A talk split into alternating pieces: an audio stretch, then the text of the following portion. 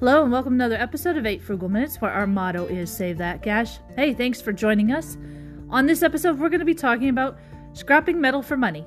If you have metal in the backyard, perhaps even in the garage or even down the street, it's a great time to recycle it and get cash for it. And if you're thinking about a side hustle, this is another great idea that might work in your community. All right, let's get started.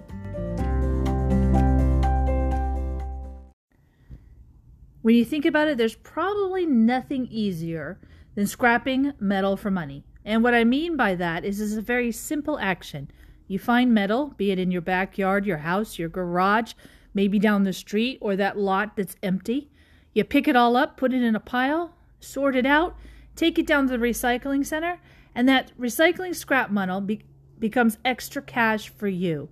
And that extra cash could help with your budget. It could be extra money for something you want to do.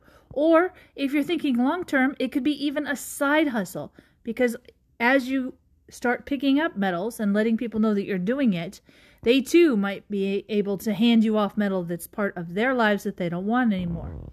Which is why this episode is really important. Scrapping metal for money isn't just about the green that you're going to get in your pocket. Although, right now, with the economy, it's a great time to do this. It's also about the earth and recycling and reusing and all of that great stuff that comes to being a responsible citizen of our planet. And it's not the most glamorous job. There's no doubt about it. You're going to need a pair of gloves, perhaps some place to put the piles, and it's going to take a little time to get it all together. But what is glamorous about this is the cash that you're going to get. You know, there's a couple of different recycling ways of of recycling the metals the typical way is the recycling process center. And those are different whether you live here in the community or across the country. You have to look it up online based on the metal that you're going to be recycling. And we'll talk about those in just a minute. And then once you have a place, then of course you have to get it to there, which uh, would help if you have like a car, an SUV, a truck. And so that would be for the actual traditional recycling places. The other type of recycling places are those used hardware recycling uh, stores that are found in different parts of the country where they bring in different pieces that aren't used, be it a construction site or maybe it's metals for different types of furniture that, that have gone out of style, and then they resell those. They also pay by the pound for the person who brings them in, and that's a really great resource as well. So you have both ways that you could possibly sell scrap metal. And for the most part, scrap metal is sold by the pound. So if you're looking to get it going, the first thing you're going to need is pair of gloves and a magnet. So that way you can determine what kind of materials that you have. Now you may be asking yourself, so what kind of materials can I collect? Can I get money for? And right now you're going to find that copper is one of the biggest uh, and easiest types of materials to find and to sell. And you're going to get a, great price for it. Depending on where you are in the country, you can get anywhere from 2 to $5. It all depends on what kind of copper it is as well. Is it copper wiring, copper pipes, copper, copper any other type of thing? So there's a lot of appliances that have copper. There's air conditioners that have copper rolls. There's just a lot of copper in our communities that can be found, and sometimes it's found when you take apart appliances or electronic equipment. The next thing that you should be looking for is aluminum. We all know about aluminum cans, and depending on where you live in the country, they may be by the pound or by the can. Picking those up sometimes can be a little bit insane because they are sticky, especially if you're just doing cans that you know would hold previous beverages. But you can also find aluminum parts in like car engines, railings, fences, and sometimes other things are constructed with aluminum. It's just a matter of looking and figuring out what resources are around you and if you have any aluminum to put in your piles. Brass is another really great scrap metal to pick up. Now, brass is a lot of places. You're going to find it in simple things like light fixtures, furniture, household items. Sometimes you'll even find it in jewelry. There's just a lot of brass out there, and of course, it's a great way to, to make money. Now, don't forget about the very simple, very common steel. Steel is not as valuable as other materials. However, steel has a different element to it. If you have steel that's in certain sizes, be it a long rod or perhaps a column or it could be a coil, these are worth more money to different people. And when people usually pick up steel, what they do is not only do they take it to the recycling centers, be the traditional or the other purchasing type of places, but they also post pictures online at the different classified and marketplaces to let people know that they have them. Because what happens is, is there are a lot of artisans out there that want to buy steel pieces to make it as a centerpiece, and then they build out around them. So steel is a really great resource, and sometimes if you're just selling it traditionally, you may not get a lot of money. But if you're selling it to an artist who lives in the community, you might get a fairly large sum. In fact, more of a sum than you would the other ones.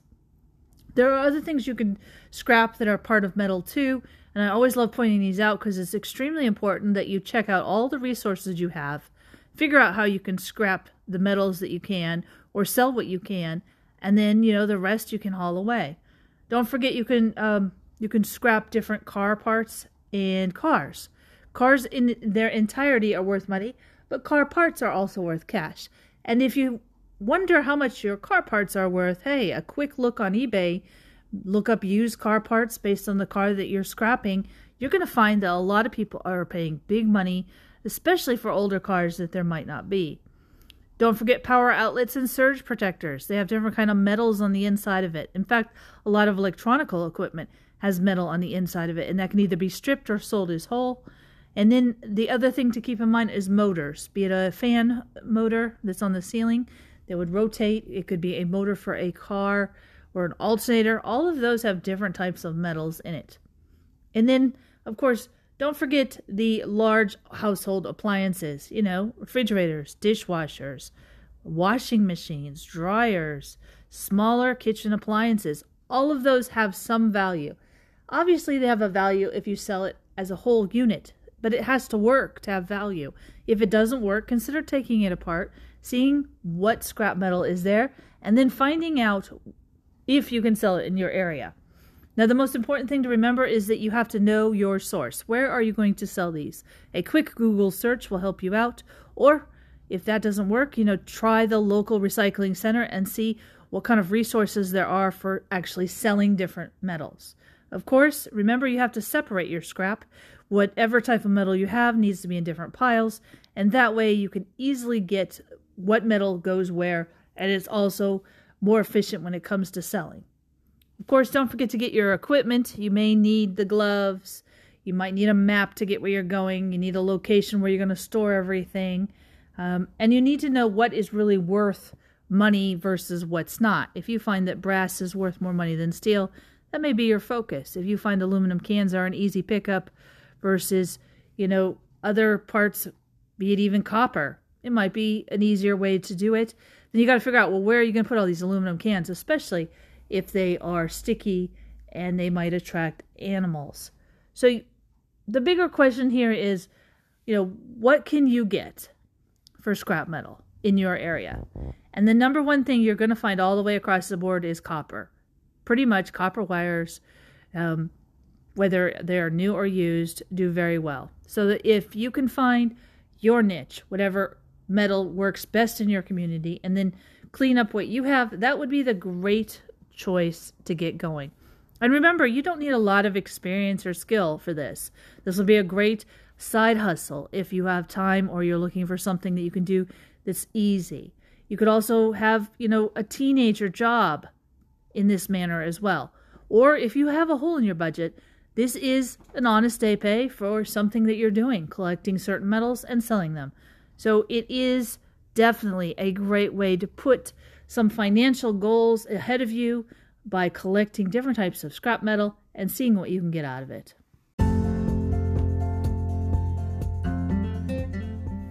Well, that's all the time we have today. But think about what scrap metal you have in your area, and even if you're just cleaning up your garage and your backyard and you make a few extra bucks by dropping off the right metals at the right places, it's a win win. So definitely check out what you can do to help the environment and make a few extra bucks. Thank you for listening to 8 Frugal Minutes, where our motto is Save That Cash. We appreciate your support. Until we meet again, have a great day. Bye now.